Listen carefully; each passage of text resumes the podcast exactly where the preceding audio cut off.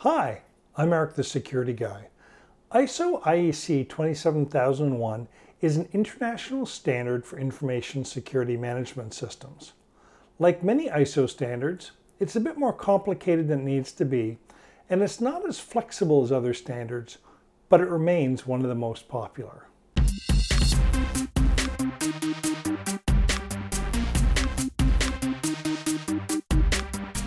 The recently released 2022 version of the ISO 27001 standard includes 94 controls grouped into four themes people, organizational, technological, and physical.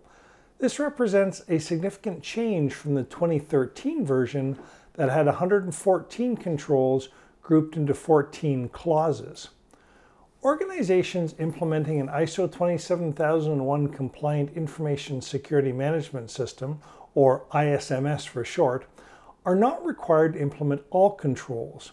Instead, they begin by identifying the scope of the system, conducting a risk assessment, and defining a risk treatment methodology.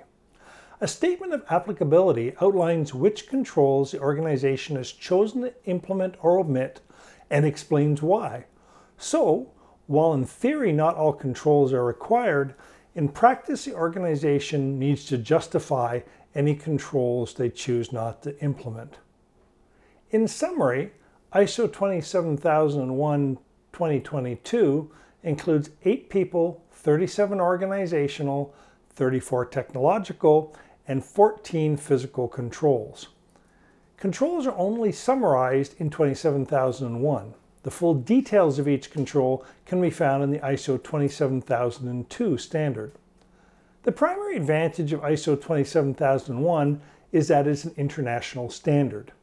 Compared to other popular security frameworks, there are three main disadvantages. First, you need to purchase ISO standards for each person that needs them. ISO 27001 and 27002 will set you back about $500 downloadable documents are watermarked with the individual's name and organization.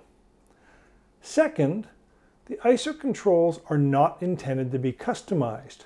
From a practical perspective, to comply with the standard, you either implement the control as written or provide a justification as to why it's not required. Third, the ISO certification process can be expensive. While organizations can choose to adopt the ISO 27001 standard and not pursue certification, it remains the primary business driver for adopting 27001. Among other things, some certification bodies require site visits of a minimum duration during the external audit. While that might make sense for companies that run their own data centers or implement physical security controls, it doesn't necessarily make sense for many smaller businesses. Ultimately, whether ISO IEC 27001 certification makes sense for your organization really depends on your business requirements. Thank you for watching. Please help me out by liking this video and subscribing to my channel. And as always, if you have any questions or you'd like to suggest a topic for a future video, please leave a comment below. I'd love to hear from you. See you tomorrow.